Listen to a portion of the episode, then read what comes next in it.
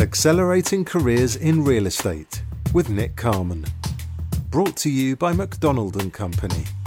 The Accelerating Careers in Real Estate podcast is now supported by the Urban Land Institute. To find out more about becoming a member, please follow the link in the show notes, remembering to quote the promo code ACRE to take advantage of all the benefits of our partnership. More details at the end of this podcast. So, welcome back to the Accelerating Careers Real Estate Podcast. I'm Nick Carman, your host, and I've got another cracking episode, but one with a slight tweak for you today. So, I'm joined by Dr. Catherine Sandler. Now, Dr. Catherine is one of the longest established executive coaches in the UK, having started her own practice in 1997. Before that, she qualified as a counsellor and also coached London Business School and INSEAD before starting that practice, blending psychological and business experience. And what I'm really, really looking forward to is benefiting from this incredible amount of experience that she's got to share, having sort of spent those last sort of 25 years coaching executive leaders, not only in real estate, but across all the business sectors across the UK. So, Catherine, thank you very much for joining me today. Well, it's a pleasure. Thank you very much for inviting me, Nick. Uh, now, this is a slightly different sort of episode than, than most. Ordinarily, I'm joined sort of one on one with a leading uh, sort of light from from real estate. Now, whilst I know you've got some experience having sort of coached within sort of real estate with the likes of British Land and, and Argent, what I was very, very much hoping to do was be able to give our audience and the people who are tuning in here a bit of a slightly different sort of perspective. Now, as a recap, for the last sort of two years, I've been talking about what I've seen as a recruitment partner to real estate about these recurring events or chapters in people's careers. And they are acceleration and learning, leading to periods of consolidation, followed by a spark or a catalyst. And the great thing I think is, is I see this in everyone's careers. You know, those those who have um, have become sort of founders or CEOs and real leading lights, through through to people who who haven't quite simply, but enjoy sort of very full careers, but simply haven't got to those same heights. But I think the difference is that I've noticed that people who choose to to climb those ladders have the ability to play a more active role in their career. And what I want to be able to do from this podcast is be able to share what I think is the lessons that they have learned and I, and I have witnessed. And that is very much around playing a more active role and being able to recognize what phase or chapter you're in in your career. So I am very, very much looking forward to sort of testing this theory out with you. So before I get started, should we dip into a little bit of sort of your uh, your experience, please, Catherine? And tell us a little bit more about sort of what on how you've you have spent your career within executive coaching. Sure. It's been very interesting thinking about uh, this podcast, Nick, and thinking about all the things people go through in their career. And of course, it's made me think back to some of the key moments in my own career and the fact that uh, when I was um, in my 20s, executive coaching didn't really exist. So it certainly wasn't something I was aiming to move into. Um, but having been very interested in both psychology and organizations and business through a series of quite um, uh, lucky uh, breaks, I, I, found myself in the field. And something that I think might be relevant for other people was one moment when I went to a, a short course run at the Tavistock Clinic in, in London. Um, but it was all about organizations and groups. And the staff included um, a leading consultant in this area who worked and ran a practice in Paris. And I was impressed by him. And without really giving it much thought beforehand, at the end of the program, I went and asked him if he would give me a job. And to my absolute astonishment, he said yes. And that led to three years in Paris working um, for his company, which was a you know huge, hugely challenging, but also very rich and um, helpful experience in preparing me not only for the rest of my career, but teaching me that uh, sometimes you, you you just have to take leaps into the complete unknown, as this was for me, and that then led when I came back to uh, the UK, it led to further experiences, including working as you mentioned at London Business School and other business schools while also training as a counselor. And I really didn't know did I want to go into counseling and psychotherapy? Did I want to stay in coaching and organizational work? And I realized that the psychological background, the clinical background was hugely helpful. But what I really loved was working with quite driven, high performing people who uh, were generally speaking pretty functional, but who may have real blind spots or real areas which are holding them back in, in their careers and in their roles as leaders. And that I really enjoyed um, working with those individuals. And I've enjoyed it ever since. I set up my executive coaching practice in 97, as you mentioned, when it barely existed as, as, a, as a thing. But I've had you know, a hugely enjoyable and very privileged career, I think, working with primarily very senior people, but also with high potential up and coming uh, men and women in a, a really wide range of businesses and not for profit organizations as well. And every single client I meet is different, even though the themes are often the same. And uh, it's, it's for me, it's hugely enjoyable still now after many years. Um, and I enjoy also sharing you know my experience with other coaches and of course with people like yourself who are interested in uh, in what I do. Uh, and that's a lovely segue because I am incredibly interested. Um, partly because of my my nature, I think I'm quite a nosy, sort of curious, sort of um, uh, bod, and so I'm really looking forward to whilst we do this conversation and listen listen to them from your experience, and when you and I sort of test out our, our takes on what you know what makes a successful career is if you're able then to share then some of the experiences you've you've got then from having sort of dealt with uh, these really sort of high performers um, and sort of and, and let uh, myself and our, our, audience sort of know about sort of what what you've learned from those individual cases as well. That'd be really really grateful. So let me let me get stuck into then to the meat of our conversation. So I talk constantly about these three events this learning acceleration sort of phase that typically sort of follows then from uh, the very earliest sort of phases of our career where we're soaking up the information like a sponge and and we're really sort of propelling our, our, ourselves throwing ourselves in in at the deep end so to speak.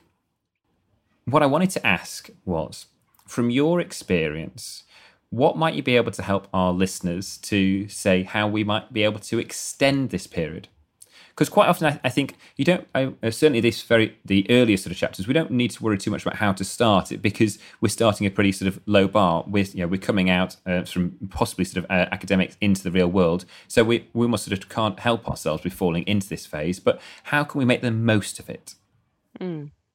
Well, it is a really interesting question. Uh, what I would say is that even when we start out um, in our first role, our first job, perhaps after university or after doing some training, um, I, I think there are lots of things that are very helpful in in actually getting oneself noticed and learning even more than one might already. But I do take your point that, of course, at the beginning, it's a huge learning experience, whether you like it or not, because one's adjusting to to the workplace, which is a big shock, especially say after after being a student. And also, you know, there is so much to learn, and every day one is soaking up uh, new experiences and trying to, to kind of keep up with what's expected. But I think once young people moving into that that stage of their career have settled down and it's become uh, something they feel they've got a handle on and you know it's not all quite so new then i think you're absolutely right it's critical at that point not just to settle for feeling, well, I've learned what I need to do, the boss is reasonably happy, I know what's expected, and I'll just carry on. I think people who, who are ambitious to enjoy their career and develop their career have to start thinking about being very proactive. Because it's interesting, I, I I think most of your listeners, if they ask their grandparents, if, if they have grandparents still, or even their parents, how many different jobs they had in their lifetime, certainly the grandparent generation or the great grandparents, it would have been mainly one, maybe one or maybe two. If you ask now, it's it's an absolute oddity if somebody stays in the same job for their entire career. I mean, it's it's practically unheard of. So, and that that applies both to different jobs within the same field and also moving to different fields. And that that has just been a massive change over the last 50 years around this. And uh, you know, there's there's uh, really so much now that we're living longer as well you know work is is is going to be something that lasts for a very long time. And something else that is no longer the case is that one just joins an organization and waits to be promoted. It's really all about taking charge of your own career from as early a stage as possible and seeing yourself as kind of me inc. And thinking about if I'm enjoying what I'm doing and I'd like to uh, keep learning and take more responsibility, what are the various things that I can do? And, you know, examples would include asking plenty of questions without making a nuisance of yourself, offering to help on a project that interests you, even if it's not part of your job description, asking to shadow a more experienced colleague, um, informing yourself about the business that you work what what what was the history? What's its strategy? Showing curiosity and interest. What's gone well for this business? What's what's not gone so well? You know follow the news. Read read if if you're in the property business in London you know read books about the city. Read biographies of successful people in your field. And of course for nowadays I would say go into the office as much as you can. And of course hybrid working partly working from home is it looks like it's here to stay but there's a risk of losing the learning that we can have by simply being around other other colleagues and particularly more experienced colleagues. Um, I could go on. I've got a few more suggestions, but let, oh, let me just stop there do. for a moment. Shall I carry on with the yeah, list? Yeah, please do. I'm, re- I'm really enjoying this. Okay. Well, you know, people have annual appraisals very often in, in their organization with their boss, but these can sometimes be a bit perfunctory and not terribly helpful. And yet, getting feedback from your boss at your appraisal, but also outside of your appraisal and from people other than your boss, uh, other senior people or peers, about what you're doing really well, what you seem particularly good at, what you have a flair for, and how you could improve. What are the areas that you haven't yet learnt about, or what are the things you know that you're struggling with a little bit, you don't find so easy? And you know, curiosity is so important, but a certain humility is also important. You know, finding out what you're good at, but also finding out what you could be better at is really important. First of all, you get critical data that you should take seriously. Of course, people's perceptions of you are not necessarily objective truth, but they do influence how people relate to you. So if you're seen as somebody who is um, enthusiastic, hardworking, collegiate, and uh, you know good at thinking up new ideas, then you're more likely to be invited to uh, come on more interesting projects, extend what you're involved in, or be promoted than if you're perceived as somebody who is a bit of a lone ranger, doesn't really collaborate very well, just does what he or she is asked to, but never goes that step further. You know, so so perception is very important, and perception to a large extent is down to you. You know, what what am I doing that will make sure that people see me in the way I want to be seen? Now, where it starts, I think to do this, where it starts is is having some self-awareness because it's very difficult to think about how do I want people to see me if I don't have much sense of what I really enjoy and I'm good at and I'm not so good at. And um, for many years with colleagues, um, we set up back in 2008 and have run a, a program specifically aimed at women in early and mid stages of career. It's called the Talented Women's Impact Program. And we usually run it in house. And it, it it's actually relevant, just as relevant to many men.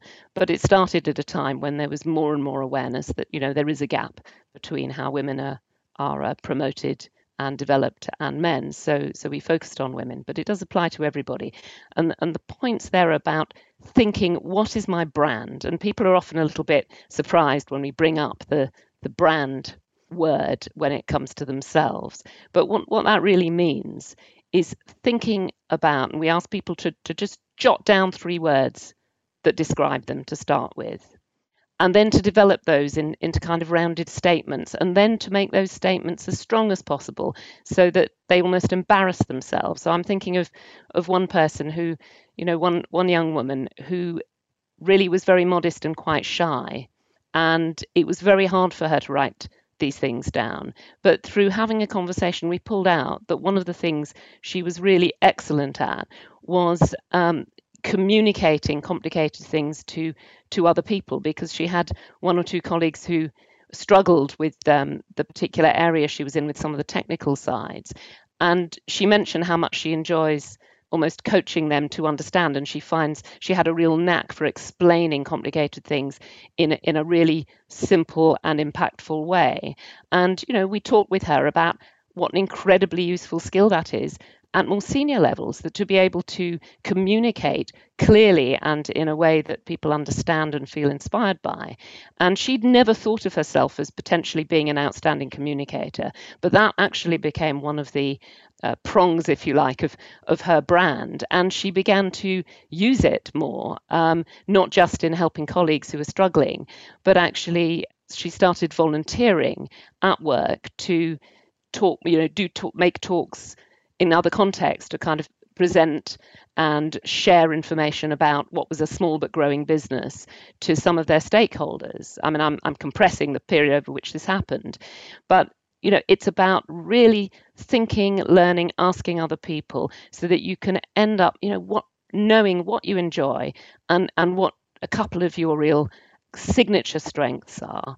But similarly, you also need to be aware you know what what what are your weaker areas. And um, emotional intelligence is incredibly important. People who are brilliant technically very confident and you know will step forward and do a good job in many areas.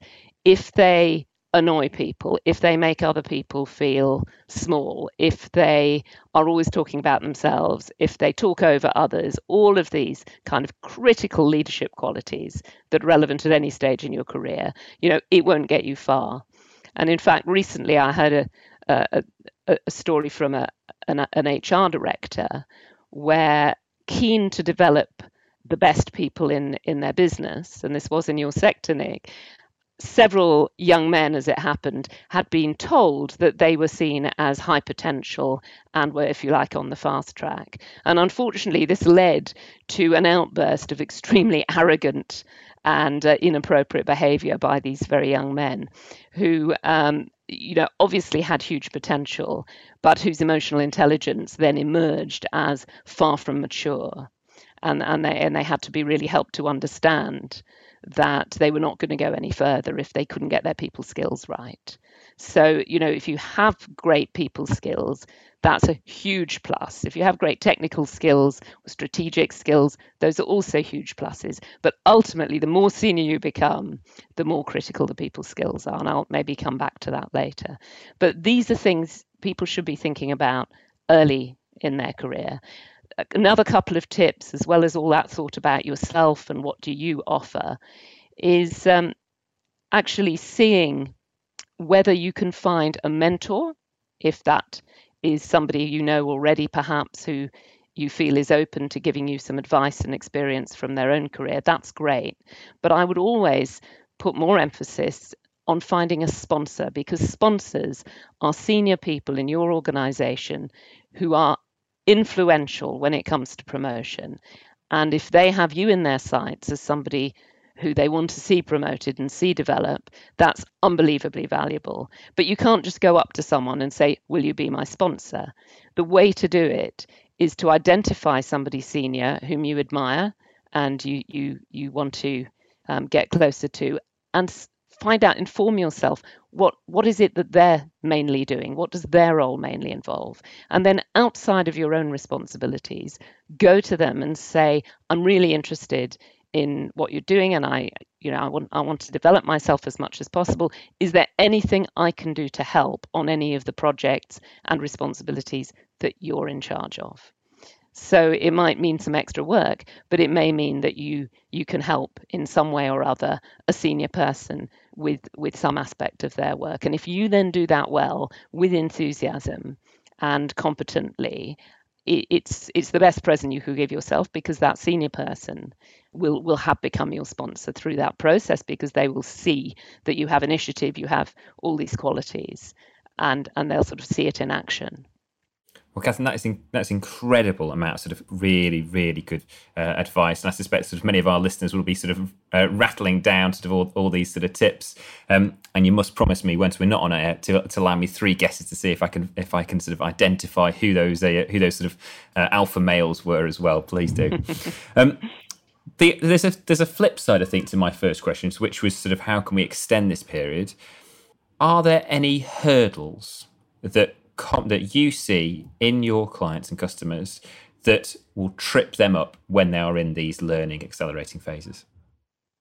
Well, you know, we've just t- touched on the one that if your if your ambition and enthusiasm and works uh, uh, technical skills outrun your emotional intelligence, that is probably the number one hurdle. Because much more so than when I first started um, coaching in business, uh, there you know, I'm not saying that it's as good as it could be yet, but there is much more awareness now, so much more awareness that uh, if you, you know, let's say cheese people off, keeping this um, polite, then you know that that is career limited in many situations. You know, there are many there are many companies where unfortunately people at the top are behaving with very poor uh, people skills, and uh, you know that that then you might be um, promoted rapidly.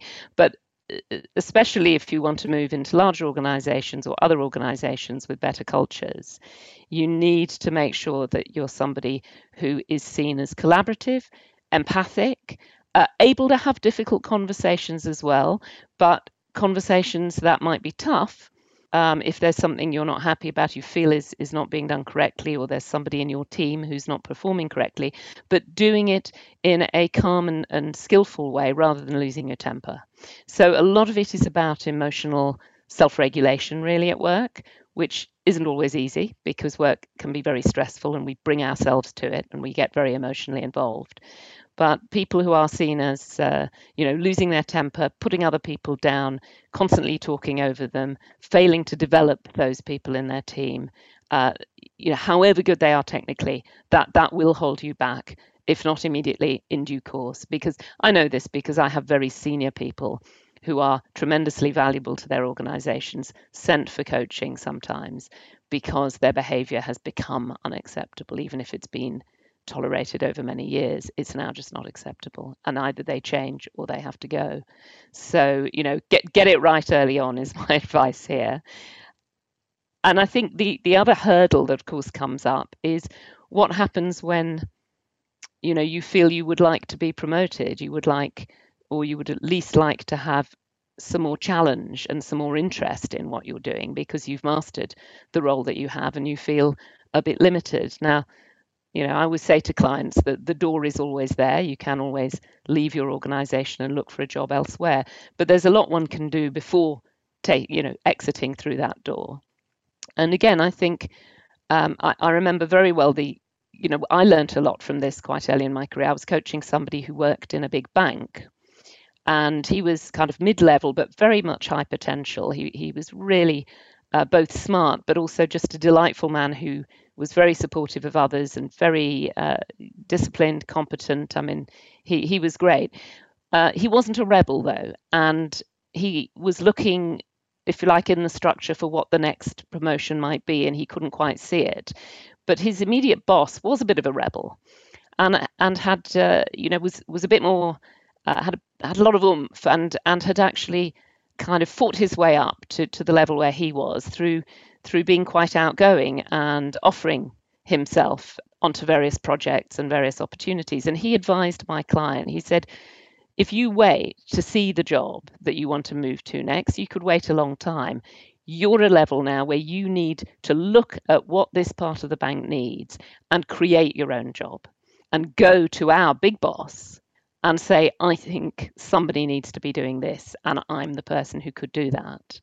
And it was just it was career changing advice for my coachee who was not the most you know he like i say he was a bit conformist really um, though very talented. And this kind of lit a light bulb you know a light bulb went on in his mind when when he heard this advice and i very much supported it as well i remember thinking it was absolutely right and he went off and he did exactly that he worked out where there was a gap where somebody at his level or a bit higher could really contribute um, value. And he was, you know, given a more senior job, really of his own making. And what was great to see is that um, a year later, he was actually moved to be in charge of a spin off of the bank that was linked to it, but was in effect a little startup. So, my rather kind of, um, you know, conventional client who I'd been working with initially ended up being an entrepreneur and absolutely loving it. So, that point about being proactive and looking first of all, you have to know the things about what you're good at and what you like doing. You really need to know yourself. But then you can try and see for yourself if there's something you could contribute to the organization. If you just sit and wait for somebody to come and tap you on the shoulder and kind of give you the uh, you know the, the the medal of promotion, that often doesn't happen, especially in you know smaller organizations maybe don't have uh, a huge number of, of jobs, senior jobs just waiting. But even in large organizations, proactivity is is key. Well then we talked about how to extend the period. We've talked about how to avoid those uh, those obstacles and pitfalls. Um, but there is an inevitability, and I've seen it over and over again, that this phase of learning and acceleration will wane, and we move into that next period of you know, certainly what I, I, refer to as being that consolidation, or others might, might refer to being sort of a plateau, whereby we're putting into practice lots of those lessons, uh, and to and to so many that that um, certainly the early sort of phase, that feels really positive. We're getting patted on the back a lot, congratulated a lot, um, and in some ways we're probably we're enjoying a lot, probably a, a, lot of the benefits of, of all the hard work that's gone in before it. But to so many of my guests, they describe this as, as soon becoming frustrating and bored, uh, because they're lacking that um, that challenge. One, well, the question I wanted to ask you directly is how would you advise? You, you and I have both talked about having open eyes, being sort of playing an active role in your careers, uh, being sort of self-reflective. How should our listeners be able to recognise when they are in this phase? Comfort zone, plateau, consolidation, call it what you will. Hmm. Yeah, I, th- I suppose really it comes down to often a sense of perhaps just not feeling as excited or energized by work as one had been before. So it can be quite, you know, it can creep up what you're describing uh, quite slowly because it's often not that people are are very unhappy. I mean, I certainly have coached people who in in their late 20s early 30s realize they've they've gone down the wrong road for them you know they've they've gone into uh, you know my, I remember somebody went into marketing in a large business and he he'd done an MBA and he just wasn't happy. And he ended up moving to business journalism which suited him so much better.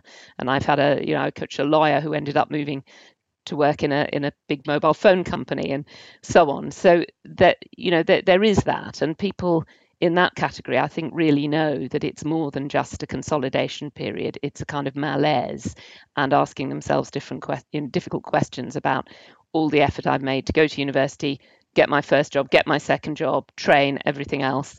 This actually isn't for me. But I think, you know, that's a small minority, fortunately, because it's quite tough to make those transitions. Though I would generally suggest people do cut and run rather than stay in an area that just doesn't suit them. But you're talking about something that perhaps is a bit more normal, that we just settle down.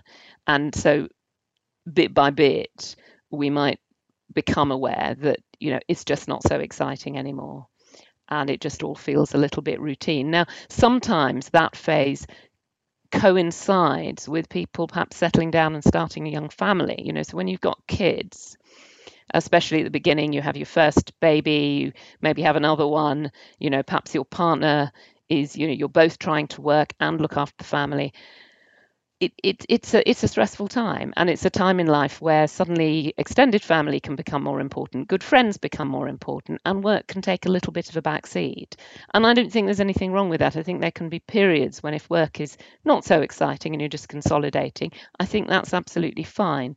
But as you say many of your other guests you know are, are often ambitious people. I've listened with interest to many of your other uh, podcasts and of course the more ambitious the individual the more they are likely not to want to be just coasting along for a while, however convenient it may be.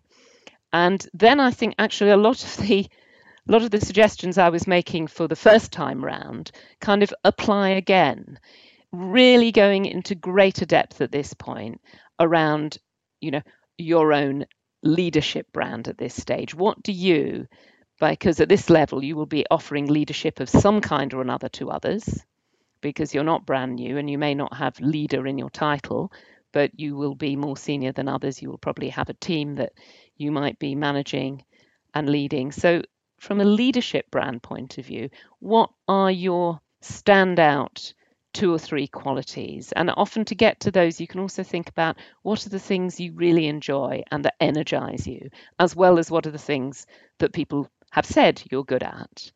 And um, what you need to do is then also sit down and think of examples. What what are times thinking back, which were real highlights for me. It, when I'm working with groups in coaching, I, I often start by asking everybody to prepare what's called personal best, a little story that they can tell from their career where they had a real challenge, but they drew on their inner uh, abilities and their leadership strengths, and they managed to uh, overcome the challenges and kind of save the day. You know, it could be all sorts of different situations. It's fascinating listening to these stories, but but it's telling a story around, you know, something happened, uh, a, a business I can remember one that was really at risk of, of, of, folding because there'd been a change in the in the environment. Their main customer had left them. They were in software, and things looked really, you know, their investors weren't very happy. Things were really very dodgy. And this person was not at the top of the organization, but they did have a crucial role and they were very well networked. And they made it their business to go and talk to the stakeholders and to uh, convey uh, what was being done inside the organization, how they were going to turn things around, and you know his relationship qualities, his communication qualities, which were a big part of his brand, were were something that really made a huge difference. And he used them also internally to keep the morale up of others when this when this crisis hit. So you know really thinking back to times when you had a personal best you did something that you felt proud of and made a difference can help you first of all realize well it's not like that now so i do need to do something. But it can also kind of get you back there and get you motivated enough to start thinking okay what what is my next opportunity? What is there in my current organization? If there isn't anything, can I look outside? Do I want to look outside? Or do I want to try and be creative internally and see if there's something else that I could be busy doing that isn't in my job description, but that I would enjoy? So, somebody, for example, who loves developing other people, I'm thinking of someone now who really really had a talent for bringing others on. He he offered to become a mentor for the kind of graduate intake and to, and to accelerate their learning in the first six months of them joining the company. And um, and and the CEO was very happy for him to do that because there'd been quite a lot of turnover in some of the recruits and people were not always being motivated to to to engage and stay in the company. And he kind of created that role for himself and he absolutely loved it. And it brought back uh, a lot of the pleasure he had out of work. He, he was still doing his day job um, though he'd cut down on, on one or two areas and he was still obviously contributing to uh, making a profitable organization. But he was contributing in addition or instead of some of the things he'd been doing he was contributing in a different way. And um, he he really enjoyed that and he realized you know he was a people person and he realized how much uh, he needed to be developing others in whatever aspect of his career he went into. And that leads us really nicely then i think to that the third phase chapter call it what you've been uh, about where I, I characterize these as being sort of spark and catalyst. And you've you have described so many great ways for people to to be aware of the stage that they are at and to through almost sort of introspective sort of review in terms of thinking about what their strengths you know what do they enjoy the most I think have uh, the ability then to create or sh- sort of or maybe at the very least give themselves some pointers as to in which direction might this spark or catalyst come from. So I won't ask you a question in terms of how to create those. I am interested in something that to sort of to to share with you and see what your thoughts are. And it's one of my observations when I get to interview my guests, and and that is that I guess typically see opportunities that others don't. They they climb out of these consolidation periods because they see something or see an opportunity that that others I think would not have seen, or they jump opportunities that others just simply wouldn't because they're too risky. They're just too wild. They're too maverick. From your experience, from the sort of the people you have coached, the people who have truly got these sort of these upper echelons in terms of leadership positions across any industry, mm. I suppose. are they bigger risk takers or are they just better at judging that risk? That's a very interesting question. Some of them are, are risk takers, but not all. And I think for the ones who are not really clearly risk takers, then that issue of, of judgment um, is absolutely critical. And in a sense, you know, one has to have good judgment right the way through one's career because there's risks at every stage of one kind or another. And and also, you know, if one is going to push oneself into trying something new or going and you know having a whether it's having a an, an a chat with the boss that you've initiated when you're 25 about what your ambitions are and what you'd you know what you'd really like to do next and seeing whether the boss could give you any any useful feedback for example. There's a risk there in in the sense that you know you the boss might respond uh, negatively and you know be be unhelpful which in fact is not that much of a risk because usually if it's if, if you ask in the right way most bosses are, are happy to talk to you. But I, i'm just making the point that managing and judging risk is is actually a really good theme to think about right through one's career.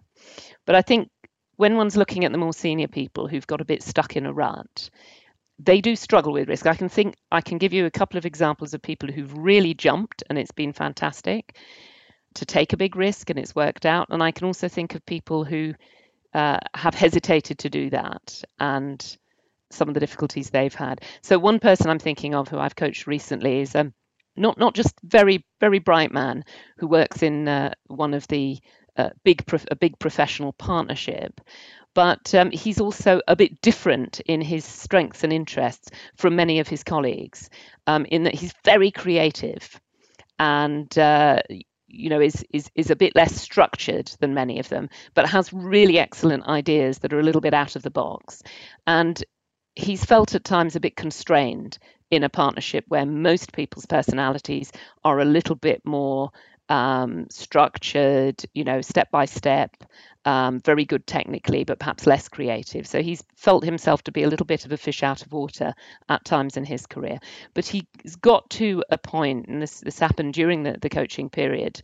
Um, he he was exploring a potential new marketplace for his area of of the firm that hadn't been thought of before. And he applied his creativity to that. And it ended up being incredibly successful because he was able to lead and develop internally in, in, in his organization a whole new kind of mini business for, for clients that was really taken up and they became the market leaders in this area. Others followed, but he, he had forged the way. So that, you know, he really sticks in my mind as somebody who became so enthused and, and engaged and delighted by his his working life, absolutely loving it, as well as doing fantastic things for his firm. Uh, whereas when I first met him, he was he was feeling a bit straitjacketed. So so that that was a lovely you know experience for, for me as well to see him flourish like that. I, I will mention one or two people I've worked with who've who've needed to do something different, but who've really struggled to take the step. And I always think of it Uh, I have this visual image of one or two clients who, if you like, you think of those very high diving boards in the Olympic pools, and when those Olympic champions they kind of walk to the end of the diving board and they they start sort of bouncing up and down, and their toes are right at the edge and they bounce a few times and then they dive. And I've had a couple of clients who were doing bouncing all right, but they never dived. You know, they just they just bounced and bounced. And I used to wish I could kind of tiptoe down that runway and give them a little helpful nudge so so that they would dive because I think if people stay in the same organization, sometimes for, for very long time, sometimes it's too long, and they become very anxious about taking the plunge into the outside world. And I'm all for loyalty with one's organization. If you can make it work in the company you're in already and you're happy there, great. But you know, that's not always possible. Organizations are pyramid shaped. People get to a certain level. Not everybody can be the CEO or the COO or the strategy director. So sometimes, you know, or, or the head HR person. So sometimes one needs to think about making that break and it, and if you've been there in my experience more than about 15 years it can become quite difficult. And especially where people both of the people i'm thinking of were very relationship focused and they loved the businesses they'd been part of for so long. They really felt so connected to them. And they were very iconic businesses as well. So there's also that fear that if i leave some somewhere that's a household name you know i can never come back. Maybe i'll have i'll have just moved myself out of paradise and i can't get back in and it'll all be a disaster. The fact is that when those two people did dive into the pool and when i think of others who've who've taken risks in that way i cannot think of one of them who's regretted it. I really can't. Because to get to the point where you make a break like that you've become increasingly let's say underwhelmed if not outright unhappy so, you know, it is a risk. You don't know what you're diving into often if you've been somewhere for a very long time, but it's, in my experience, uh, nearly always the right thing to do. So, Catherine, I'm, I'm sorry to say we need to start wrapping this up, but I have, inc- I have been sort of listening to this enthralled, and I'm, I am sure so have our listeners. If I can ask you one final question, we've talked about lots and lots about sort of external factors and, and sort of how our um, our sort of listeners might be able to react to those. What about sort of the, the some of the internal factors about sort of the characteristics of, of leadership? Is there anything that you have recognised from the people you have been coaching over the past twenty five years that you might be able to share with us? Yeah, well, it's it's a good question because when somebody comes into coaching, um, of course, there are all sorts of very practical, specific issues relating to their role and their business or organization. You know, they may be in the middle of uh, of a big change process. They they may be getting ready to transition to a new role you know so we'll we'll focus on on those day-to-day specifics the, the things that are front of mind. But at the same time i'm also doing my best to understand um, what makes this person tick as a leader what are their strengths and what are the areas where they could be even more effective. Because these are usually very competent people for sure. But um, there are ways in which we can all develop ourselves to become more skillful and more effective over time.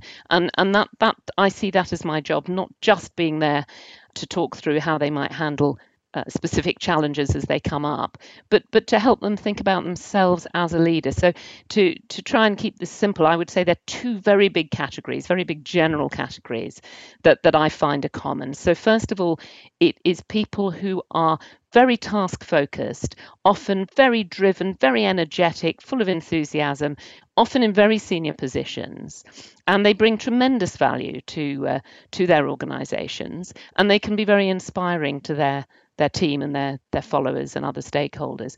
However, under pressure, and of course we're all under pressure at time, and when we're under pressure, we can revert to our less skillful selves. These are the people who can become irritable or who can become a bit critical or who can even lose it and uh, get quite cross with people. And especially nowadays, as I mentioned earlier, that, that, is, that, is, that doesn't go down very well. It, you can get away with that for quite a while but you're not going to take heart and hearts and minds with you if people feel snapped at, put down, humiliated, or overlooked. And in fact, if it, if it's more serious than that, people are are really held to account nowadays. Um, uh, you know, if, it, if it's edging into into the bullying arena. But I'm mainly talking really not not about bullies, but about people who, uh, if you know they they they feel suddenly that they're not in control of what they're doing or something's gone wrong or you know they're frustrated and they're feeling anxious it comes out in this uh, in in this critical or, or irritated way. Um, and and of course it can happen to any of us occasionally but if that's a bit of a bit of a theme then that's something I would like to help the person change because it will it won't be great for their followers but it will also hold them back. And so what we work on then is how they can become more aware of the triggers that uh, lead them to not being their best selves but to being uh, you know a less skillful version of themselves and to try and anticipate uh, when those triggers might be coming along and to develop strategies for um, staying calm. Essentially it's about staying calm and uh, not not not losing their temper or becoming irritated, and also having strategies if it does happen for going and making a genuine apology, um, so so that people you know feel that they've understood that they did step on their toes or they were unempathic or they were rude. And, and a good apology can can be enormously helpful, but they can't just rely on constantly apologizing. We really work on you know, trying to, to change that behavior, change that pattern. And very often these individuals lack a certain confidence. People can't see that, but deep down they can feel a bit insecure. And then it's when something looks as if it's going wrong and they might be shown up as not being totally in control or competent. That's often when they're triggered. So this this is quite, you know, quite deep psychological stuff at some level, but another level it's quite simple. It's about helping people find ways to manage their behavior under stress.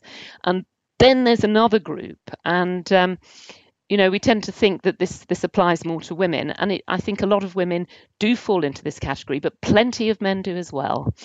And these are more relationship focused individuals who are also excellent at all the technical aspects of, of their leadership role, but but are very empathic and very tuned to others. And one could call them, I, I guess, people pleasers sometimes, because where these people can run into trouble is uh, avoiding conflict. So I started work recently with a really uh, you know, very impressive uh, COO, but um, in his team, he he had an incredibly difficult person who was very manipulative, not performing, constantly missed deadlines, wouldn't respond.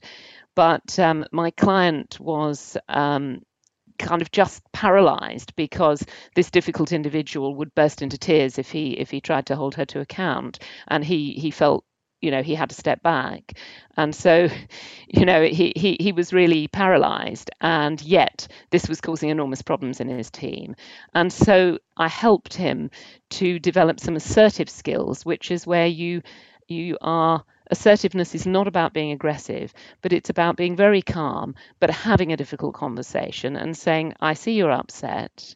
However, you know, the the deadline has passed now three times and you know that this piece of work is critical to what we're doing.